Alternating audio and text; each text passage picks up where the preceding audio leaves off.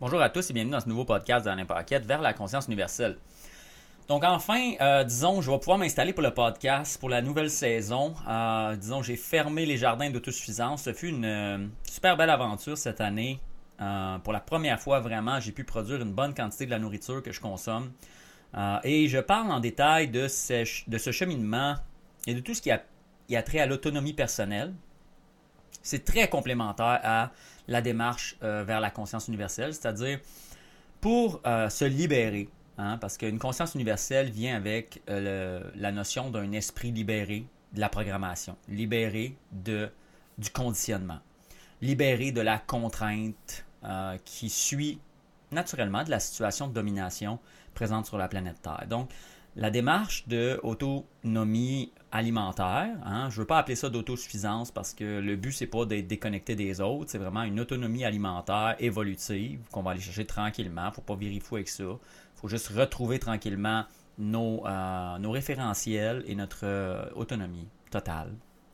La meilleure façon de faire ça, c'est en travaillant avec la nature et en retrouvant, on pourrait dire, une vie qui est un équilibre entre euh, des savoirs qui ont, euh, qui ont été perdus au fil des siècles et des siècles de euh, l'industrialisation et la modernisation, et d'aller chercher vraiment un, lien avec la nature qui nous permet de reconnecter avec une schématisation plus grande, de, de se détacher des influences de la société actuelle et de créer l'abondance dont j'ai souvent parlé dans ce, dans ce podcast. Donc, ceux qui sont intéressés à entendre un peu plus mon cheminement sur euh, l'autonomie alimentaire, l'autosuffisance, euh, mais sans se détacher des autres, euh, peuvent rechercher mon podcast anglophone qui s'appelle le Health and Self-Sufficiency Podcast. Probablement que le titre de ce podcast va changer. C'est un titre qui avait été choisi il y a deux ou trois ans. Je fais un épisode, mais rarement. je vous dirais, il y a peut-être cinq épisodes pour la saison qui vient, qui vont être prévus durant l'hiver. Donc aujourd'hui, euh, nous allons aborder un sujet ambitieux euh, et je veux l'aborder avec vous parce qu'en ce moment, je suis en, euh, réflexion pour écrire certains, certains passages en lien avec ce sujet. Et le fait de les extérioriser par l'entremise du podcast me permet d'avoir un recul. L'objectif n'est pas d'arriver nécessairement à une version finale je n'aurai pas toutes les réponses dans ce que je vais vous dire. Je vais lancer ce que, ce que j'ai pu, euh, disons, saisir comme concept et comme réalité. Et donc aujourd'hui, on va parler de Dieu et on va parler du concept de vérité. Euh, et l'origine de cette, euh, de cette discussion-là vient de l'expérience. Lorsqu'on parle avec des gens dans la réalité, il y a euh, il y a un discours qui revient très souvent, et c'est un discours qui est influencé par le conditionnement dans lequel on vit et la situation de domination de l'homme, c'est-à-dire le satanisme euh, et les forces lucifériennes sur Terre qui, euh, dans le fond, influencent l'homme à se percevoir lui-même comme étant bien plus mauvais qu'il est réellement. Et donc, il y a différents mensonges fortement ancrés dans l'esprit des gens euh, même si ces gens-là ont un bel éveil de conscience et même si ces gens-là sont dans l'action pour créer un monde meilleur, on va retrouver, euh, en ayant des discussions avec euh, un grand nombre de ces personnes, des tendances, comme par exemple, certaines personnes vont lancer qu'il n'existe pas de vérité. Et c'est totalement faux. par exemple, si on prend comme définition que Dieu est la vérité, ben tout ce qui représente un équilibre avec Dieu peut être équivalent à une vérité. Maintenant, euh, la définition de Dieu que j'implique ici n'est pas une définition religieuse. Elle n'a rien à voir avec, par exemple, une espèce d'entité qui serait comme un humain qui décide ce qui est bon, ce qui est mal, etc. Donc, c'est pourquoi euh, je vais commencer par parler d'une définition universelle du concept de Dieu. C'est la première chose qui est importante parce que les gens, lorsqu'on leur parle de Dieu, il y a deux perceptions qui reviennent en 90% du, euh, disons, de l'échantillonnage. Soit que les gens sont, euh, inclus dans une définition euh, religieuse. Lorsqu'on parle de Dieu, tout de suite, ils pensent à leur religion et ce qu'ils ont appris de leur religion. Ils, pensent par exemple à la Bible, ils pensent par exemple à leur livre religieux ou à l'Église ou des choses comme ça. Ou sinon, les gens vont penser que Dieu, c'est de la foutaise et que dans le fond, euh, bon, ils sont athées, puis Dieu, ils vont penser que c'est des vieilles croyances, puis qu'il y a juste du mauvais dans ce concept-là. OK? Donc, vraiment, ça, ça représente 90% de l'échantillonnage que moi j'ai eu dans ma vie, c'est-à-dire quand on parle aux gens, soit que, ah oui, Dieu, Dieu, Dieu, puis là, ils sont palmés, mais ils sont dans une vision religieuse, ou c'est comme, ah non, Dieu, Dieu, non, je veux rien savoir, mais dans le fond, ils sont dans un conditionnement total des forces lucifériennes sur Terre qui les détachent complètement d'une logique beaucoup plus grande, qui leur permettrait d'atteindre une conscience universelle, qui leur permettrait d'atteindre une santé, euh, un peu comme à travers l'alimentation rajeunissante, j'ai pu atteindre pour guérir mes maladies. Donc, je vais vous expliquer comment ma perception s'est transformée par rapport à Dieu. Euh, parce que j'étais, moi, évidemment, euh, ceux qui ont suivi mon parcours, j'étais un étudiant de sciences, moi, là. j'ai, je suis tombé malade quand j'étais en physique, donc à McGill. Euh, et puis, euh, j'avais fait évidemment mes sciences, la nature euh, au cégep, et j'ai toujours été un premier de classe. Et la science était naturelle pour moi. et ça m'avait amené bien vite dans ma vie. Là. J'ai jamais été quelqu'un qui, trouvait intéressant l'Église. Là, puis même en jeune âge, quand j'avais 7-8 ans, là, je disais à mes parents je voulais pas aller là, c'est une perte de temps. Et je n'ai pas changé d'avis aujourd'hui sur ces sujets-là. Tant qu'à moi, là, personne ne devrait aller dans des églises. ok? Par contre, euh, puisqu'on m'avait présenté euh, une vision de Dieu qui était subordonnée à un dogme qu'on appelle le catholicisme ou qu'on appelle le christianisme, ça c'est un dogme. C'est un système de pensée qui est plein de fausseté. C'est un système de pensée qui est comme bloqué, qui est comme fermé, il n'est pas ouvert. Et donc c'est un gros dogme. Et là on te présente une vision de Dieu qui est en dessous de ça.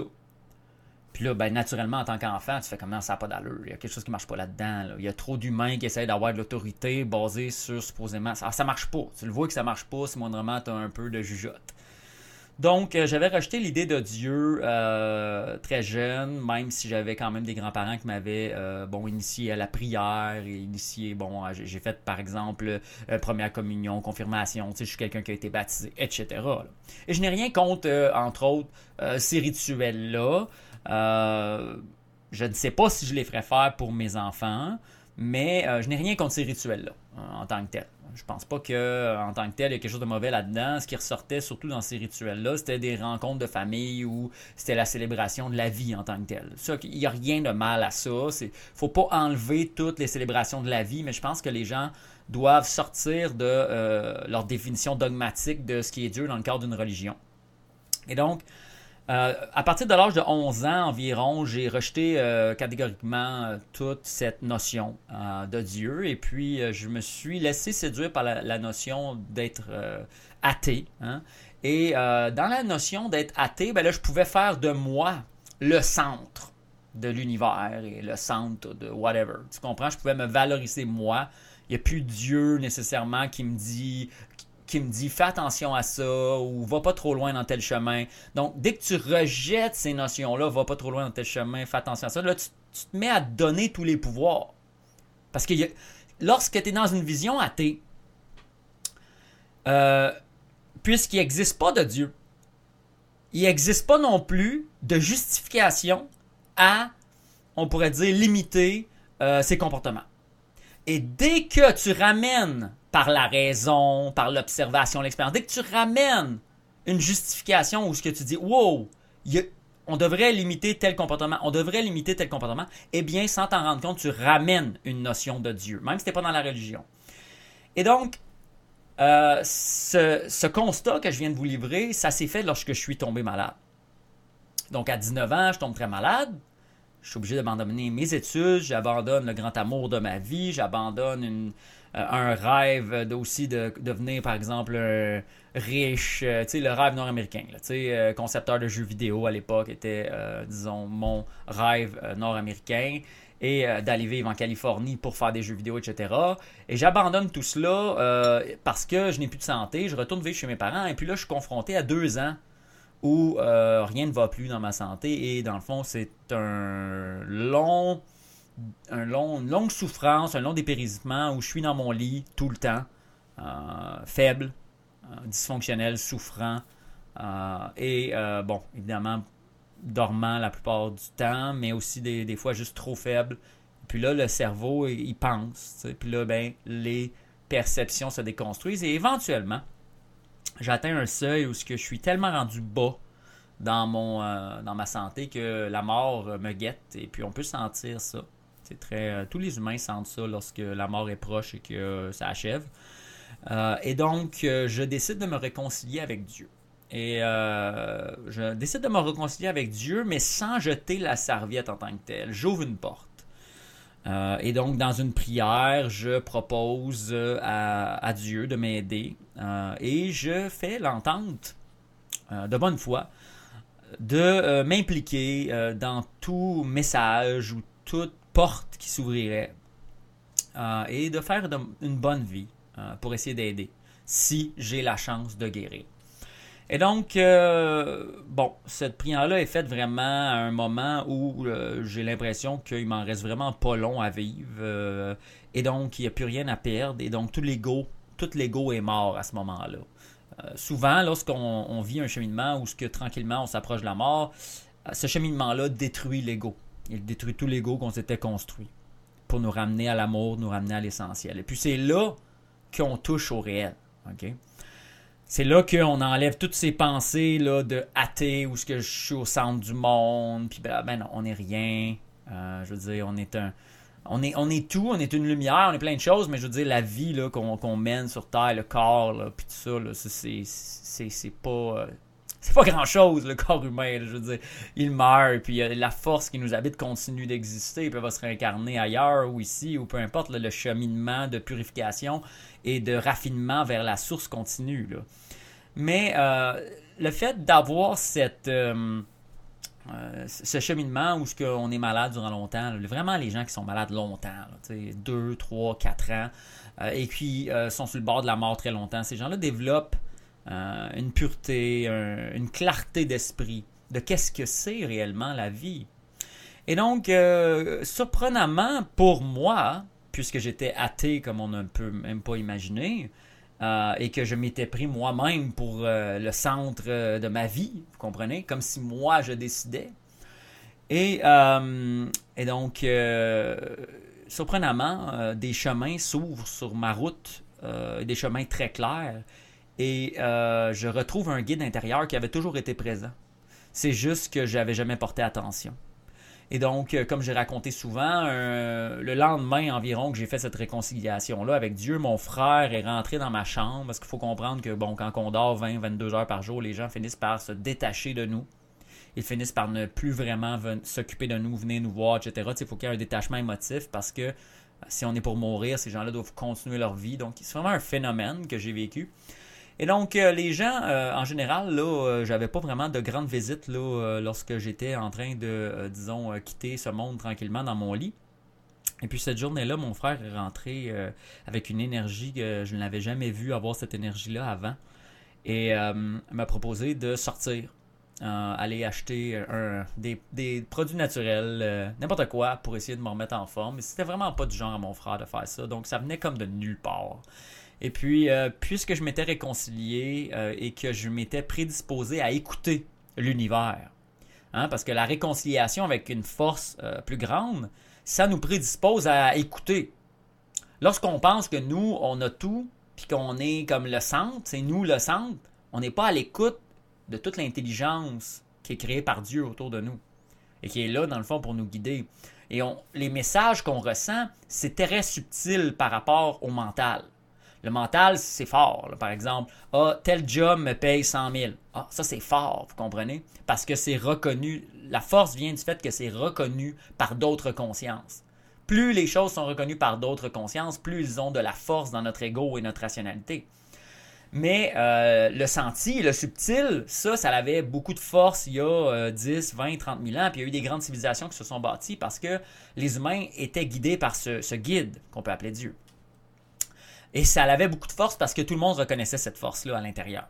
C'est pas pour rien que, bon, euh, ils avaient tous des chamans ou des magiciens ou toutes sortes de mystiques euh, et que les gens croyaient en ça. C'est parce que c'était reconnu. Les gens étaient à l'écoute de ça et ça renforcissait l'écoute de ces forces. Et comme Carl Gustav Jung dit, c'était bien parce que ça l'a fait que l'humain s'est rendu jusqu'à aujourd'hui, qu'il a survécu. Ça ce mécanisme-là a prouvé qu'il est bon puisque l'humain a survécu sans s'autodétruire, a évolué, s'est développé jusqu'à ce jour grâce à ces mécanismes. Alors que l'ego et le mental, ça, ça n'a rien démontré encore. Puis jusqu'à maintenant, ça semble montrer que ça mène à une autodestruction. OK? Donc, faites bien attention parce que le sous-ensemble de ce que votre expérience moderne vous donne n'a rien à voir avec, disons, l'ensemble de la connaissance euh, lorsqu'on se reconnecte avec la source ou Dieu. Et donc, euh, ça rouvre un nouveau cheminement dans lequel on se met à, être réceptif au monde qui nous entoure et dans lequel on se met à, euh, voir notre ego. Hein. Comme euh, Edgar Tolle explique, hein, Eckhart Tolle dans son livre Le pouvoir du moment présent et dans ses autres œuvres, hein, voir le penseur. C'est ça qu'il veut dire par voir le penseur. C'est-à-dire que une fois qu'on atteint un autre éveil de conscience, beaucoup plus grand que, disons, s'éduquer, un éveil de conscience, c'est pas juste s'éduquer. C'est d'arriver à voir le penseur. C'est d'arriver à être. à, sentir au-devant de penser. Euh, Bernard de Montréal disait la non-pensée, l'état de non-pensée. Plus besoin de penser, on sait. On le sait. Comment ça, on le sait? Parce qu'on est connecté à quelque chose. Et on reconnaît cette connexion-là parce qu'on l'a expérimenté, parce qu'on a eu cet éveil que les anciens mystiques appelaient souvent une initiation. Et là, ça, il y a différents niveaux, dépendamment de l'éveil que vous atteignez. Et ces phénomènes-là sont très connus. Euh, par exemple, Carl Gustav Jung va vous parler de la personnalité mana. C'est le cheminement ultime euh, de l'individu qui a assimilé ses contenus de son subconscient, de son inconscient. Donc, l'individu qui est conscient de sa programmation, l'individu qui s'est complètement libéré. Et donc l'individu qui voit le penseur dans sa tête, qui est capable de euh, savoir la différence entre l'ego, c'est-à-dire le personnage, le moi, le personnage, et le soi, ce qui est vraiment l'inclusion de euh, quelque chose de plus grand, des forces inconscientes qui sont en nous, qui représentent Dieu en nous. Ça, c'est les mots intégral de Carl Gustav Jung. Et donc, ce cheminement dans lequel euh, j'ai, euh, je suis tombé malade et puis je me suis réconcilié, m'a amené à casser mon ego et à m'ouvrir. Et là, à partir de là, je me suis rendu compte, à force de juste être réceptif puis donner la chance. Hein, je vais donner la chance. Et, euh, et puis, ça m'a amené dans un cheminement exceptionnel où toutes les réponses dont j'avais besoin pour guérir mon corps se sont présentées comme par magie sur mon chemin. Et je peux vous garantir que le cheminement est excessivement complexe que les chances que tout cela soit du hasard sont à nul. Parce que c'est comme une série de bonnes décisions et d'informations qui m'ont été données afin de pouvoir guérir un paquet de maladies là, incurables, puis une condition corporelle que, euh, je veux dire, si quelqu'un était dans cet état-là demain matin, euh, je n'aurais pas espoir qu'il guérisse. Même si je sais comment il pourrait guérir, je n'aurais pas espoir qu'il guérisse. Ça prend énormément de dire, de, de bon, un alignement d'événements et de connaissances et de détermination et de ressources pour qu'un cheminement comme ça se fasse. Et donc, au fur et à mesure que les années passèrent et que je, je, fus dans ce cheminement, euh, eh bien, il se développe une spiritualité. Cette spiritualité-là est non astralisée, puisqu'elle vient d'une expérience pure en lien avec la nature. la guérison du corps par les méthodes 100% naturel que j'ai développé, c'est-à-dire l'alimentation, le repos, le jeûne, l'air pur, être dans un environnement pur, identifier les toxines, les enlever de nos vies, etc. Ce genre de, cheminement-là, euh, en lien directement toujours avec la nature, hein, parce que la nature s'exprime à l'extérieur de nous, mais elle s'exprime aussi dans les structures internes du corps humain, c'est-à-dire par l'écoute du corps, eh bien, ce cheminement-là n'a d'autre choix que d'être spirituel. Euh, et donc, ça m'a pris plusieurs années avant vraiment de le qualifier de spirituel. Disons, je suis tombé malade. En... Le cheminement a commencé en 2004 pour moi. Je suis tombé malade en 2003. En fin 2004, là, euh, le cheminement était, euh, disons, bien entamé. Et je vous dirais qu'à partir de 2011, j'ai commencé à me rendre compte que c'était un cheminement qui était vraiment spirituel. Vraiment à l'assumer. Parce qu'évidemment, je m'en étais un peu rendu compte avant, mais je l'assumais pas. J'étais encore trop dans mon conditionnement athée. J'avais peur du mot Dieu. J'avais peur de ce que les gens penseraient du mot Dieu. Comprenez? Parce que si on utilise le mot Dieu, on sait qu'on va être jugé par tous ceux qui pensent comme je pensais avant. C'est-à-dire que ces gens-là, ils font juste rabattre du revers de la main euh, tout. Un peu comme euh, les gens qui euh, écoutent TVA Nouvelles vont dire Tu crois n'importe quoi sur Internet? Faut, faut rien connaître pour dire ça, parce que Internet, il y a autant du bon que du mauvais. C'est pas parce que ça vient d'Internet que c'est pas bon. Bon, ben les gens qui connaissent rien au niveau de, la spiritualité, le, le réel, la construction du réel, la source et ce qu'on appelle Dieu, vont rabattre ça du revers de la main aussi parce que c'est tout de l'ego. C'est un conditionnement qu'ils ont reçu. Et donc, euh, ça m'a pris beaucoup de temps avant de commencer à utiliser les mots, euh, les mots Dieu ou spiritualité. Il faut faire très attention parce que dans le courant spirituel, le courant New Age, euh, beaucoup d'informateurs, membres de la CIA, ont ont laissé savoir que c'était des courants qui étaient infiltrés par la CIA, qui avaient été poussés pour amener certaines déformations. Et n'oubliez pas que tout bon mensonge contient 80% de vérité. Donc, c'est pas parce qu'il y a une partie de quelque chose que vous dites non, mais ça, je sais que c'est vrai, fait que c'est sûr que tout est vrai. Non. Tout bon mensonge créé par l'État profond, créé par les forces lucifériennes qui contrôlent la planète Terre, euh, puis des bons mensonges, il y en a partout. La médecine, entre autres, euh, la science, euh, où ce qu'on nous la physique, la physique hein, fondamentale, où ce qu'on essaie de nous expliquer que le cosmos est vide, mais là, après ça, ils sont rendus qu'ils sont 24 particules élémentaires qui seraient partout, puis là, ils sont tellement perdus, puis ça fait aucun sens, puis ils l'admettent eux-mêmes que ça fait aucun sens, leur théorie, là, qui manque de quoi. Fait. Mais ça veut pas dire que tout ce qu'ils disent est faux, vous comprenez? 80% de vérité, 20% de mensonge. Ça prend juste 20% de mensonge pour que l'humain soit désaxé qui ne soit pas aligné avec la source et que ça crée suffisamment de discorde pour que les humains n'arrivent pas sur une vibration commune, ce que j'ai appelé la conscience universelle, c'est-à-dire qu'ils finissent par trouver la vérité. Et donc, ça nous amène au concept de qu'est-ce que la vérité? OK. Donc, l'idée de dire vérité n'existe pas dans le monde des perceptions. OK? Ça veut dire que une opinion qui vient de nos perceptions ne peut pas décrire la vérité. Mais cela étant dit, derrière nos perceptions et derrière euh, nos opinions se cachent des schémas. Les schémas, ce sont, euh, vous pouvez regarder la définition de qu'est-ce qu'un schéma. Euh, et donc, un schéma, c'est un ensemble de liens logiques entre les choses, entre des éléments. Et ça forme, ça fait des formes logiques. On peut appeler ça, en informatique, on appellerait ça des métadonnées. Et puis, il y a moyen d'analyser ces métadonnées-là avec euh, des graphes, entre autres, sémantiques. Et donc, ce sont tous des façons de représenter des schémas. Et donc, derrière nos expériences et nos opinions et nos jugements se cachent des schémas. Et l'individu qui euh, a suffisamment de, clarté d'esprit, a suffisamment d'expérience et est suffisamment euh, ressourcé pour pouvoir voir au-delà de l'expérience, est capable de reconnaître des schémas universels. Dans mon cas, c'est le cheminement de guérison très complexe que j'ai subi qui m'a équilibré. C'est-à-dire que euh, j'ai découvert, mais je sais que ça a été découvert avant notre ère, c'est juste qu'aujourd'hui c'est comme effacé. J'ai découvert qu'il existe dans euh, la relation euh, entre l'humain et la nature une logique.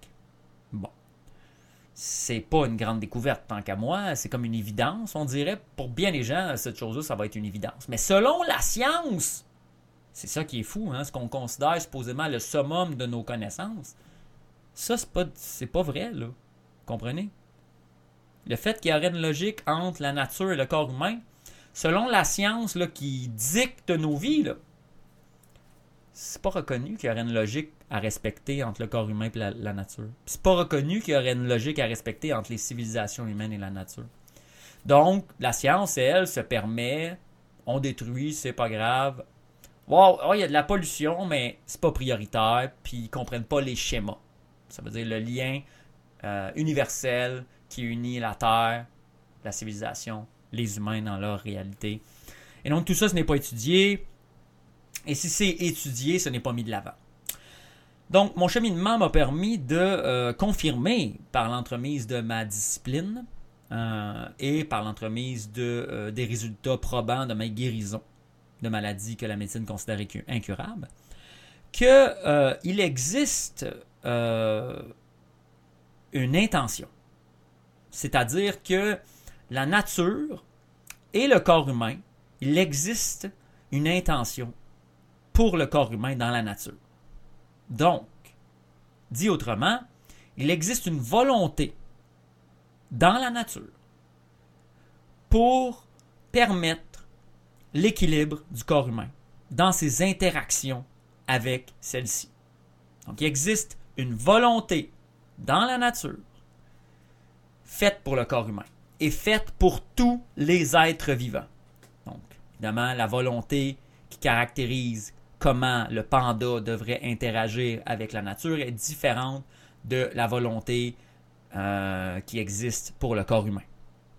Et le corps humain possède la relation la plus universelle avec la nature. Et ça, c'est facile à prouver. Vous avez juste besoin de regarder la réalité. Le corps humain est celui qui peut, euh, qui peut se nourrir du plus grand, de la plus grande biodiversité possible. Euh, donc autant animal, végétal, dans toutes les espèces, les fruits, les plantes, des racines. Euh, c'est très impressionnant le corps humain, la quantité de nourriture qu'il peut consommer. évidemment dans des proportions des fois qui sont petites. Euh, mais le corps humain est placé au centre. Il n'est pas placé en haut des autres, il est placé au centre. Et donc, euh, c'est ce qui crée que l'humain est universel. C'est un, une matrice universelle de vie. L'être humain peut vivre comme un oiseau, comme une baleine. Il pourrait vivre en dessous de l'eau, en se faisant des cités en dessous de l'eau, en s'adaptant. Euh, l'être humain est capable de voler dans les airs. L'être humain pourrait vivre sous la terre. Euh, l'être humain peut euh, vivre dans tous les types de climats. Donc, c'est quelque chose qui est unique à l'espèce humaine. De cette unicité-là, du fait qu'il y a quelque chose d'unique pour chaque espèce, vient une volonté, c'est-à-dire un cadre logique qui existe, qui est intrinsèquement présent. Et c'est ça que j'ai dû découvrir pour guérir mon corps. C'est-à-dire que j'ai dû découvrir les limites prévu par la nature pour le corps humain. Et donc, ce cheminement-là m'a amené à développer non seulement l'alimentation rajeunissante, m'a amené à écrire le livre Pourquoi devient-on malade, où j'explique l'ensemble, ou en tout cas une grande quantité des toxines qui ont été des polluants qui dénaturent le corps humain, qui le rendent malade, qui le font vieillir, etc., qui sont dans nos milieux de vie. Euh, mais cette logique-là, ultimement, euh, ramène à Dieu. Pourquoi elle ramène à Dieu? Parce que c'est une logique non dénaturée c'est une logique plus pure que ce qu'on observe dans le monde des conditionnements. Le monde des conditionnements, c'est un monde qui a été altéré. C'est un monde qui est influencé par les forces dont je vous ai parlé.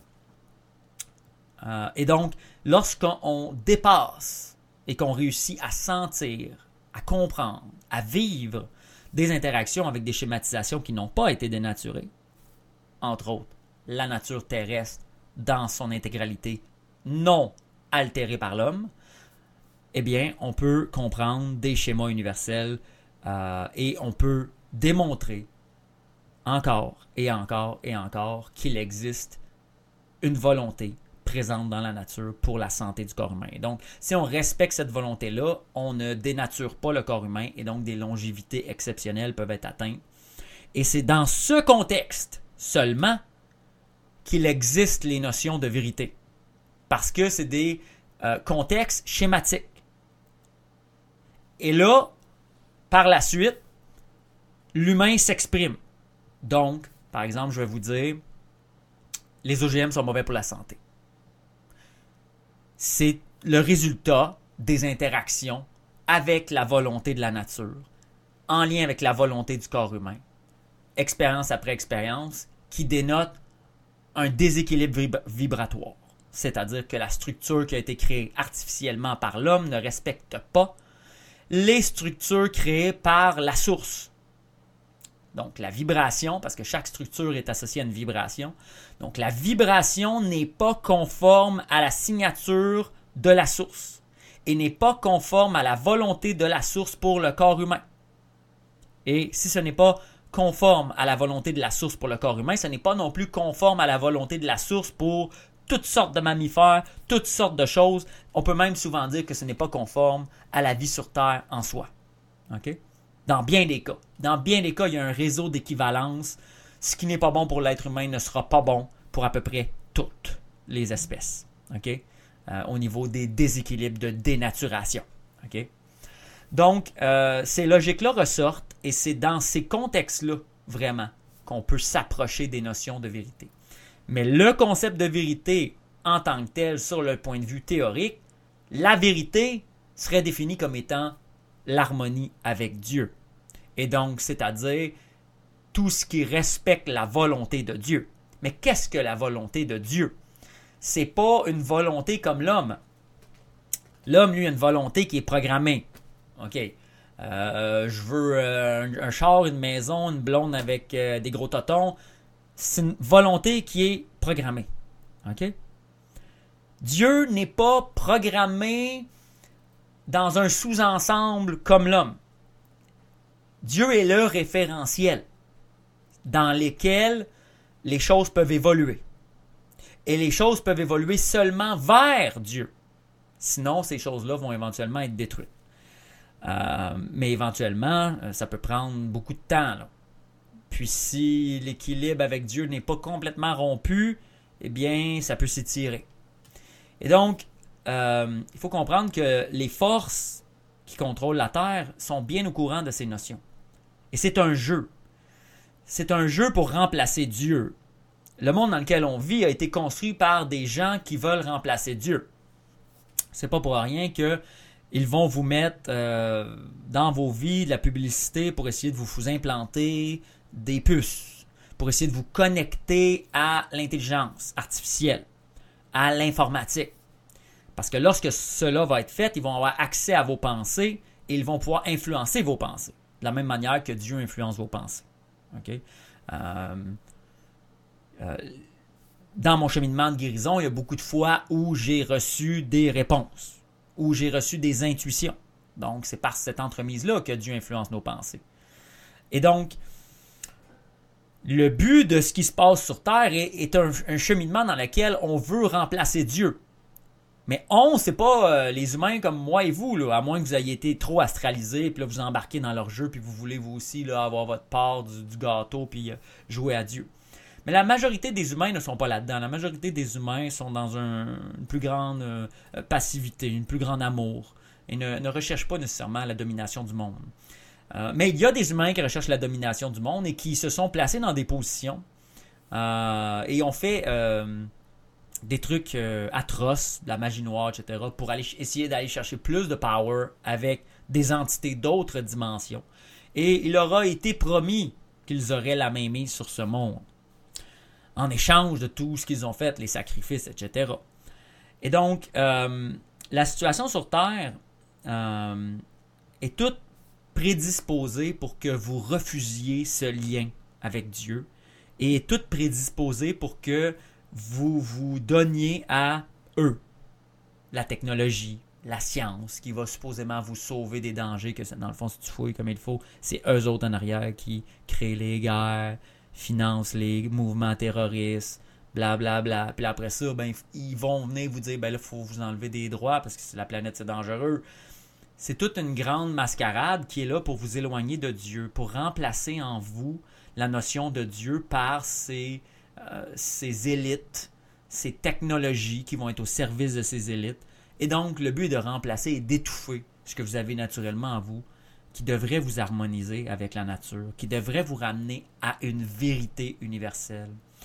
Tous les êtres humains qui font le cheminement vers la conscience universelle, que ce soit par la, maladie, que ce soit par des épreuves de vie difficiles, hein, il y a des gens qui vivent des grosses dépressions, il y a des gens pour qui, euh, bon, ils perdent leur emploi, ils perdent tout, euh, ils perdent des êtres chers. Il y a toutes sortes de cheminements, c'est souvent des cheminements, malheureusement, qui ont beaucoup d'épreuves. Et donc, euh, tous ces cheminements-là, lorsqu'on déconstruit l'ego, euh, et puis qu'on se remet à l'écoute de cette force qui nous guide à l'intérieur, puisque cette force qui nous guide à l'intérieur, c'est une constante. Ça ne veut pas dire qu'on est tous guidés pour la même chose, mais la force qui nous guide à l'intérieur, elle a la même source. C'est-à-dire, on peut appeler ça Dieu. OK? Et donc, cette source-là, elle est cohérente. Cette source-là, elle a créé la cohérence du monde dans lequel on vit, pas du monde humain. Regardez le système solaire. Regardez l'équilibre sur Terre, l'équilibre des saisons, l'équilibre du règne animal, l'équilibre dans les températures, les pressions, les vents. Regardez tous les équilibres. cette force-là, la même force qui est à l'intérieur de vous, puis qui essaye de vous aider à cheminer pour vous euh, atteindre votre émancipation la plus totale, cette force-là, c'est la même qui a l'équilibre autour de vous. Et donc, si vous ne vous mettez pas à l'écoute de ça et que vous niez qu'il existe une vérité, eh bien, vous êtes dans le satanisme. Vous êtes dans l'idée, parce que le satanisme, son slogan, c'est Fais-toi plaisir. Place-toi au centre de ta vie. C'est ça leur, modus operandi, leur modo. Ils vont vous dire Fais-toi plaisir, mets-toi au centre. Valorise-toi, pense à toi.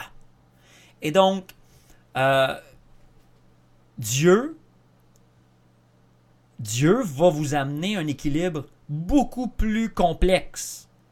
Il va pas vous dire de ne pas penser à vous, mais il va réussir à vous guider dans une manière où vous allez être capable de penser à vous dans une logique qui respecte tout. C'est complètement différent.